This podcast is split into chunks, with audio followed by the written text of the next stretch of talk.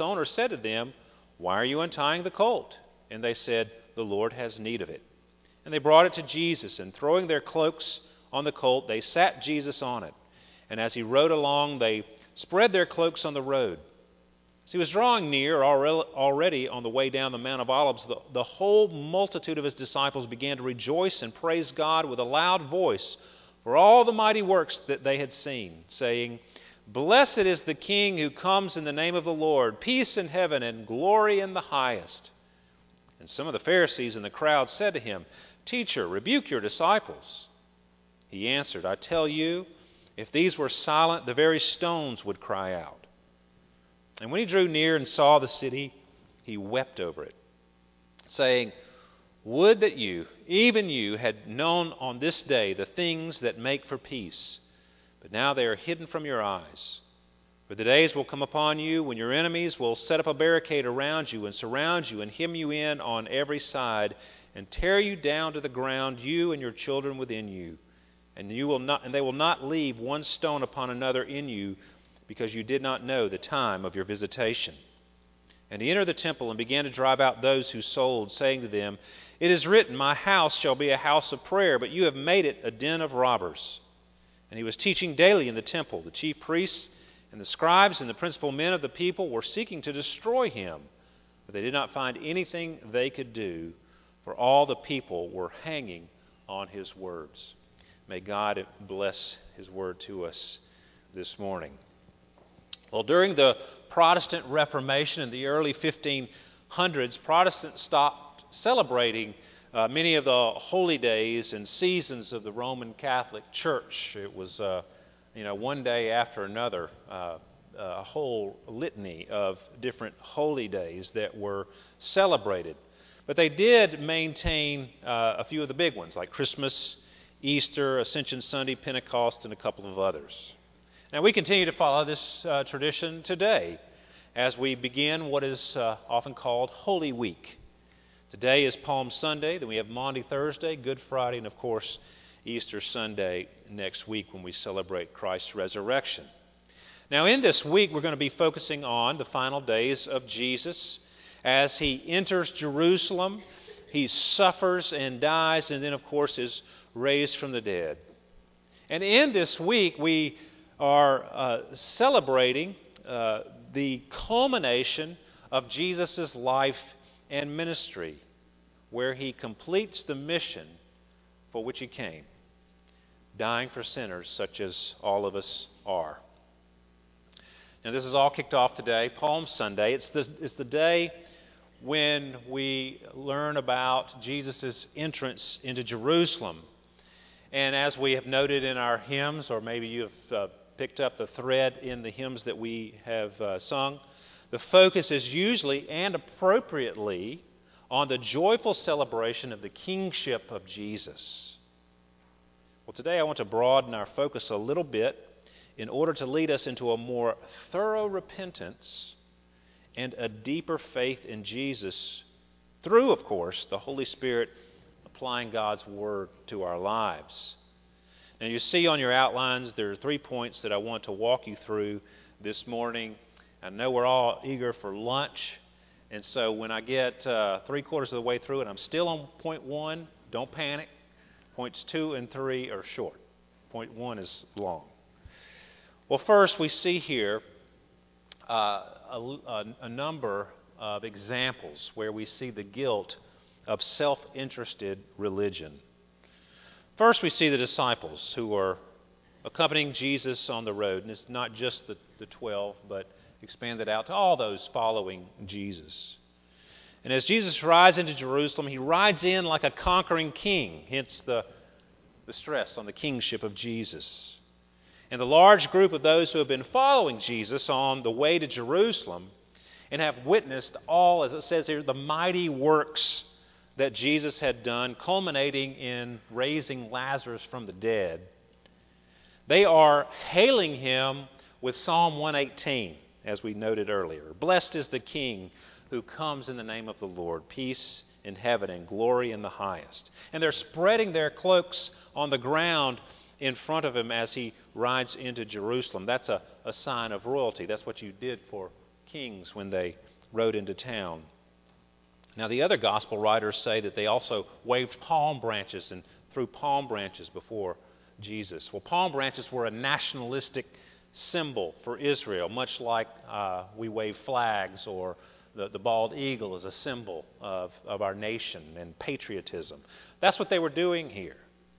Now, they correctly identified Jesus as the king, as the Messiah, the promised one to come, but they had their own ideas, which we've noticed in previous weeks, about what type of Messiah he should be. See, they were looking for a political leader to free them from Roman oppression and taxation. In fact, in just about 30 years, they're going to go to war with the Romans because they're going to revolt over the taxes. And that's why they hated tax collectors so much. We looked at Zacchaeus a couple of weeks ago. They hated tax collectors because they worked for the Romans, and the Romans were oppressing them, taxing them to death.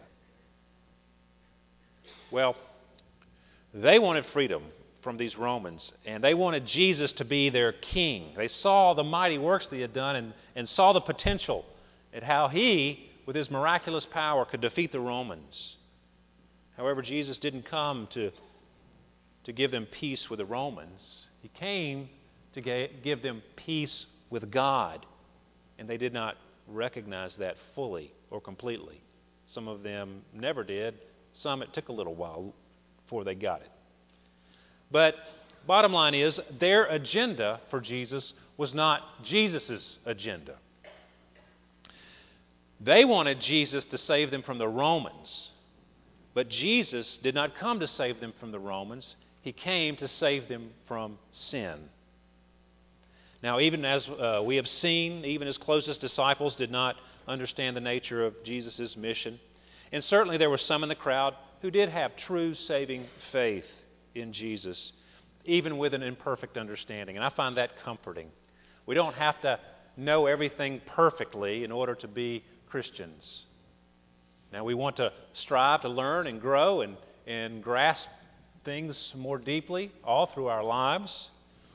But putting our faith in Christ uh, requires the simple faith of a child, giving our lives over to Him, turning from sin into to Christ. So there were people in the crowd. They had true faith. They just didn't have a complete understanding. That would come later. But many of the others were simply wanting to Jesus to do only what they thought he could do for them, not what Jesus actually came to do for them. And once they see that Jesus will not ascend to the throne in Jerusalem, that he will not become the king of Israel in a political sense, they turn on him. And their cries will turn from Hosanna to crucify him. He's of no use to us anymore. Now, it's easy for us to fall into this same way of thinking and living. Sometimes people want blessings from Jesus. They want what they think he should be able to give them, but don't necessarily want Jesus controlling their lives. And maybe that's sometimes true of all of us. We, we easily fall into that. Bless me, Lord, but don't rule me, Lord. Lord, I want you to give me these things and these helps, and perhaps I want to be saved from hell, but I don't actually want you to be Lord over my life. Well, you can't have Jesus as Savior and not as Lord. It's, he comes, it's, a, it's, a, it's one package. He is Savior and Lord. We might have our agenda for Jesus, but are we interested in his agenda for us? Have we ever asked Jesus, Lord, what do you want me to do? Or to put it in Jesus' own words that he expressed to the Father, not my will, but your will be done, O Lord. We want Jesus the blesser, but we, we don't want Jesus the Lord and Savior. And what happens when Jesus disappoints us, when he we, we don't feel like He's answering our prayers or giving us what we feel we deserve from Him. Well, just like that crowd, we turn on Jesus. And you often see people who have maybe professed faith in Christ, but yet Their prayers may not be answered in the way they want them to answered, and so they turn from Christ. They, they turn away and they say, This is not for me. They didn't count the cost. We get angry and perhaps we quit seeking Him.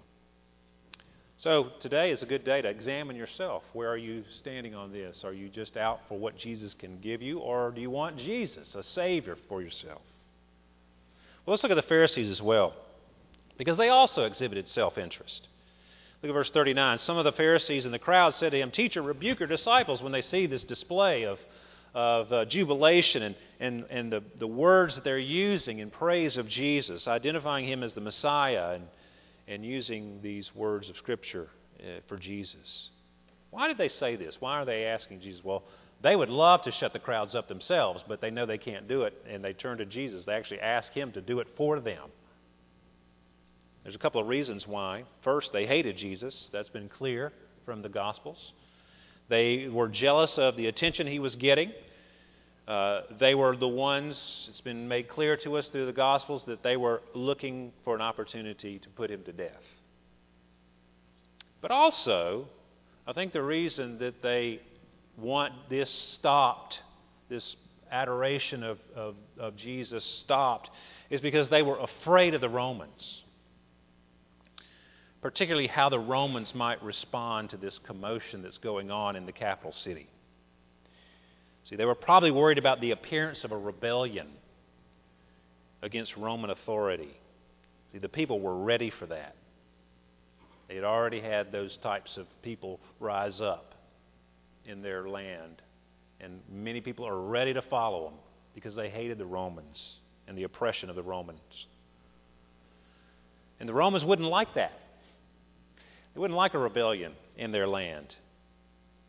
Now, it's not that the Pharisees were interested in the Romans' feelings or that they liked the Romans. They were, they were just as eager to be free of the Romans as, as anyone, any Jew would be. However, the Pharisees had carved out a place of power within Jerusalem, and they had influence there, as we will see uh, going forward in Holy Week. And Jesus threatened that power and influence. And that's why well, John tells us the reason they conspired to kill Jesus in John 11, 47 and 48. The chief priests and the Pharisees gathered the council and said, What are we to do? For this man performs many signs. If we let him go on like this, everyone will believe in him, and the Romans will come and take away both our place and our nation. And what they're saying is, they will not be in power or control anymore. And Jesus was a threat to that. So that's why they want it stopped, not just because they hated Jesus. Now, are you like the Pharisees who would rather get rid of Jesus than ever submit to him? Well, notice Jesus' enigmatic response here. In verse 40, he says, uh, he answers, I tell you, if these were silent, the very stones would cry out. Well, one way of understanding this hard to understand reply from Jesus is that what Jesus is saying is praise is inevitable. You can't stop it. Uh, if the human voice is silenced, then all of creation will, will pick up the chorus of praise to Jesus at this moment. And that's a legitimate way to understand this.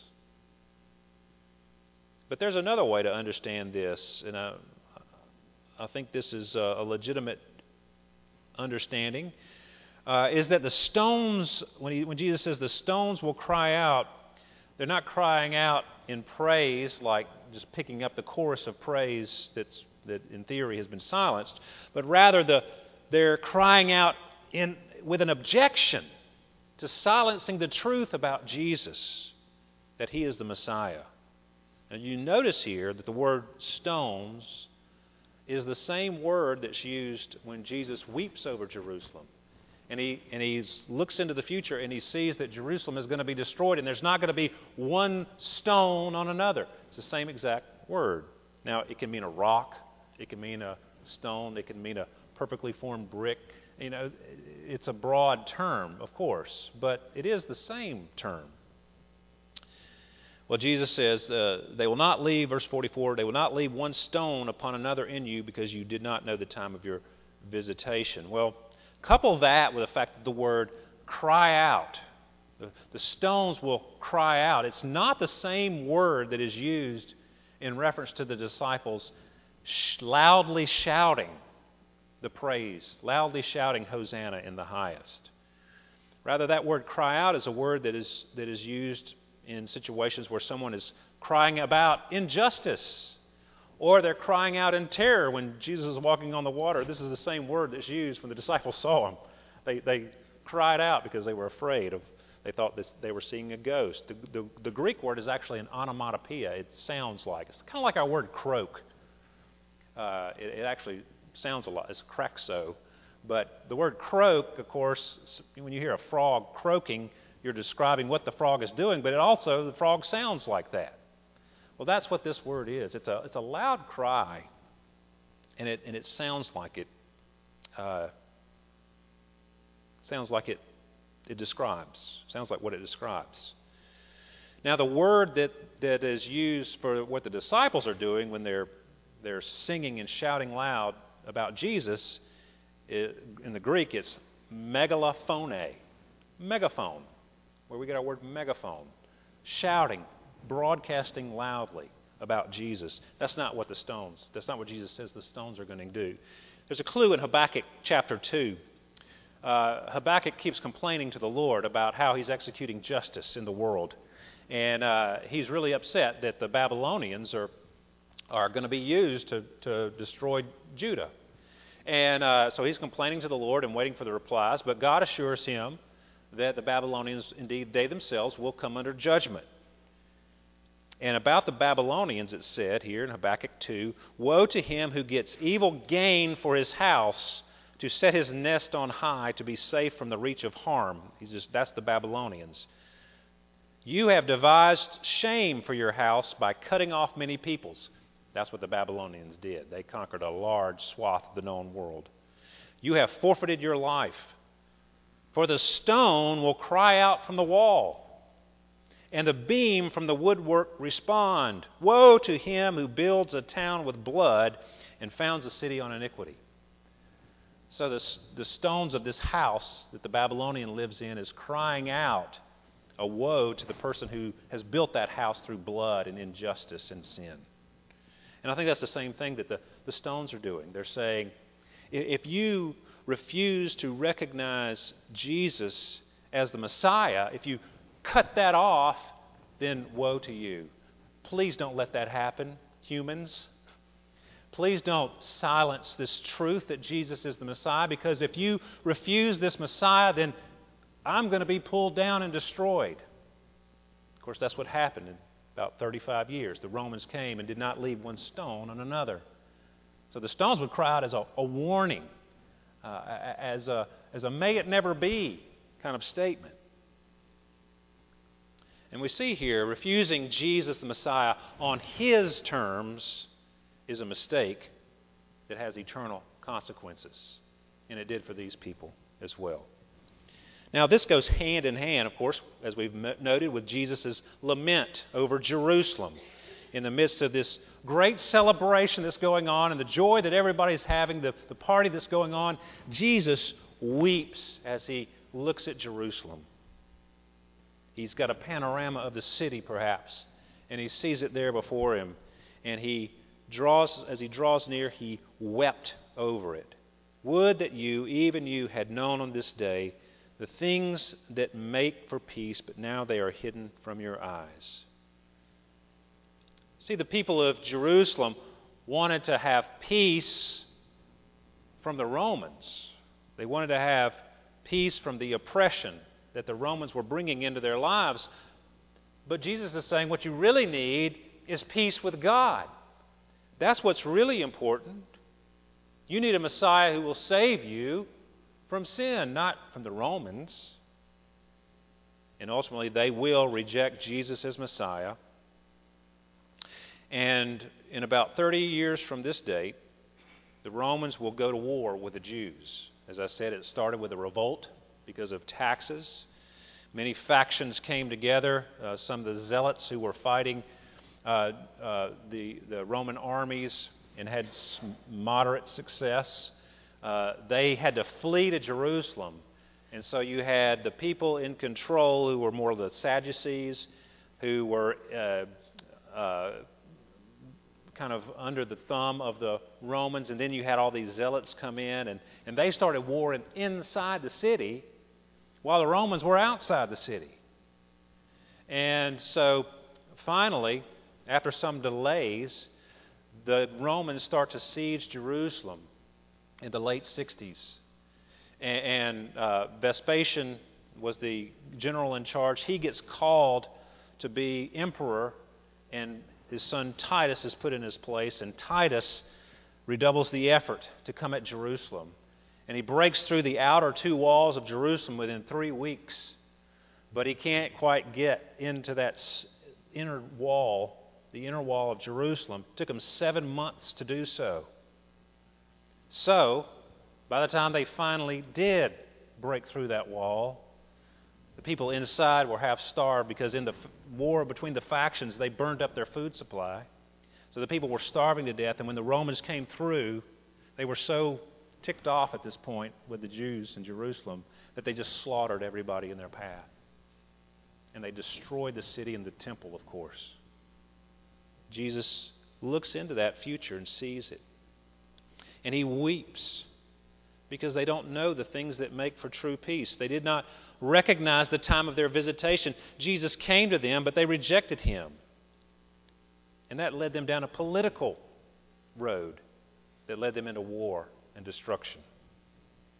The opportunity they had slipped away from them as John says in chapter 1 of his gospel, the true light which gives light to everyone was coming into the world. He was in the world, and the world was made through him, yet the world did not know him.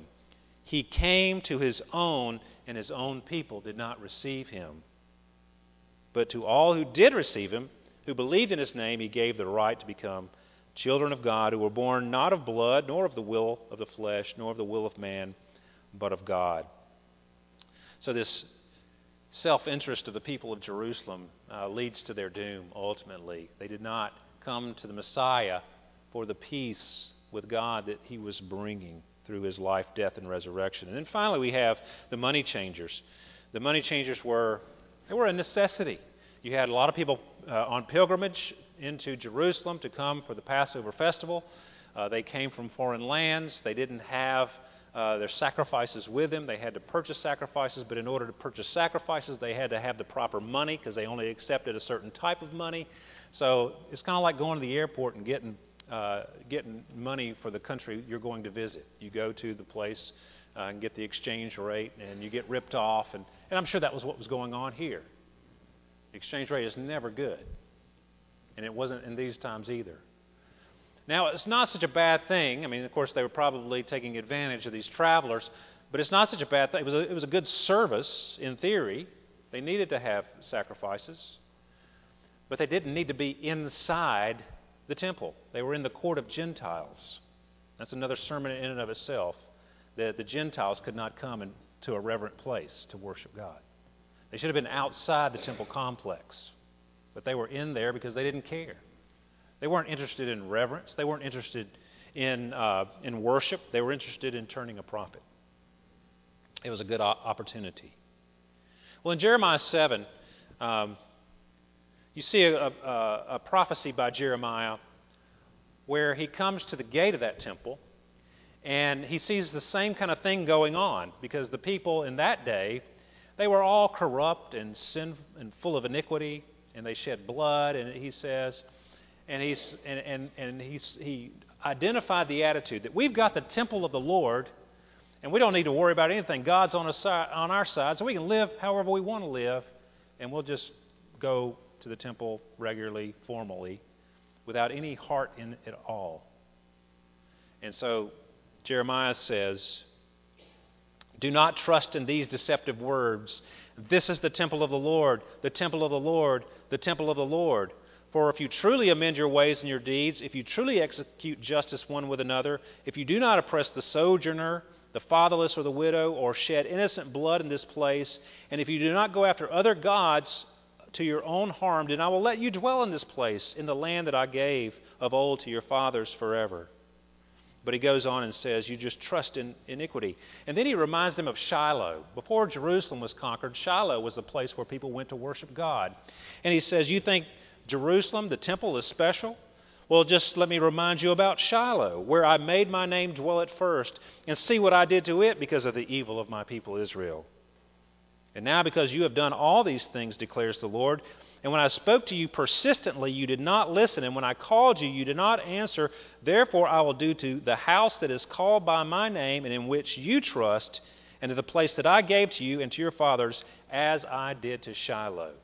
Shiloh in that day was uh, Shiloh in this day, in the, New Te- in the New Testament era, was just covered in vines. It was uh, an abandoned site. I will cast you out of my sight as I cast out all your kinsmen, all the offspring of Ephraim. Jesus comes into the temple with that same message, really. You, have made my, this place is supposed to be a house of prayer, but you've made it a den of robbers. He, he actually picks up Jeremiah's words there a den of robbers. Jesus will not have it. Now, maybe we come to these uh, several examples of, of uh, self interested religion. You know, perhaps like the money changers, you, you come to church, you're, you're there in uh, the, the place of worship, but you're not really there for the right reasons. Perhaps it's just a formal show. Many people were coming into the temple of the Lord, the temple of the Lord, the temple of the Lord, and they thought just because they were checking the box, it was okay. Well, Jesus says, no, we're not having that. And the good thing is, as we are confronted with our sin here, we have a gracious Messiah. We see in the midst of all these wrong ideas and attitudes and sin uh, in, in Jesus' day and in our own hearts, what we see shining through is the Savior, the Messiah Savior, the grace of the Messiah Savior. Real quickly, we see here a willing Savior. Jesus is making his way to Jerusalem. He enters Jerusalem. And Luke's been telling us about this journey uh, to Jerusalem since chapter 9 of his gospel. Jesus persistently is heading in that direction. He knows what is going to happen to him, he knows why he's going to go there, yet he takes it on willingly. J.C. Ryle says, Forever let us rest our hearts on this most comfortable thought. We have a most willing and loving Savior. It was His delight to do His Father's will and to make a way for lost and guilty man to draw near to God in peace. He loved the work He had taken in hand in the poor, sinful world which He came to save. Never then let us give way to the unworthy thought that our Savior does not love to see sinners coming to Him and does not rejoice to save them. He who was a most willing sacrifice on the cross is also a most willing sacrifice at the right, uh, uh, most willing Savior at the right hand of God. He is just as willing to receive sinners who come to him now for peace as he was to die for sinners when he held back his power and willingly suffered on Calvary. Isn't that good news for people who are selfish and self centered and often live according to our own agenda, that we can go to new to the Savior, and He's willing to save us. Well, we also see His compassion shining through. He, he weeps over the blindness of the, of the people of Jerusalem. His heart is broken over them. And He weeps over us as well when we persist in our unrepentance in our lack of faith. And He's a reverent Savior. He goes into that temple, drives out the money changers. He's working to preserve reverence for God. He works there to create a space where man and God can come together. And that's what he was doing. That's what he came to earth to do. Not just in the temple, but that's his whole mission. 1 Timothy 2 There is one God and there is one mediator between God and man, the man Christ Jesus, who gave himself as a ransom for all. And we have a persistent Savior. Even though the majority of the people are going to reject him there in Jerusalem, he continues to teach, it says there, in the temple day after day. He's already wept over it. He says, You're blind. You, you won't even recognize it. But there he is, teaching and teaching and teaching, day after day after day, until he dies. Their day of visitation was coming to a close. And yet Jesus worked for them to the very end. Well, all of Jesus' life is pursuit of sinners, such as you and I are. He came to earth to pursue sinners, those who are lost, those lost sheep, to bring them home. He's a persistent Savior. Will you persist in your rejection of Him? Will you persist in the sins that so easily beset you and me? Well, finally, how do we respond? Well, obviously, we need to repent and, and run to this Savior who is most willing to save us. And, and we need to show our gratitude. Verse 47 He was teaching daily in the temple. The chief priests and the scribes and the principal men of the people were seeking to destroy him, but they did not find anything they could do, for all the people were hanging on his words. That's, that's a literal translation. They were hanging on his words. They were enwrapped by what Jesus was teaching, they were affixed to him. He had their full attention there in the temple. As we come to the Lord, we need to take our attention off our own agenda and fix it upon Jesus. As we come to this Savior who cleanses us and frees us from the guilt of sin and the power of sin, our hearts should well up with gratitude and, and just be thinking and, and learning and growing and, and listening to Jesus. What can I do for you, Lord? How can I serve you? How can I respond to the grace that you have shed abroad in my life? Well, let's pray together. Heavenly Father, we thank you for your word, and we pray that we would indeed drop our own agendas for our lives and our own self centeredness and that we would stop the, the sins that so easily beset us that give us only temporary pleasure, that they're truly idols of the heart, and help us, Lord, to worship you and you alone, to turn from sin and put our trust and faith in you. And Lord, we pray that you would help us to walk in your ways with, a, with grateful hearts, reminding ourselves daily of the great sacrifice that you have made to save us from destruction, eternal destruction. And Lord, may that fuel our service, our daily service to you and to others. We pray this in Jesus' name. Amen.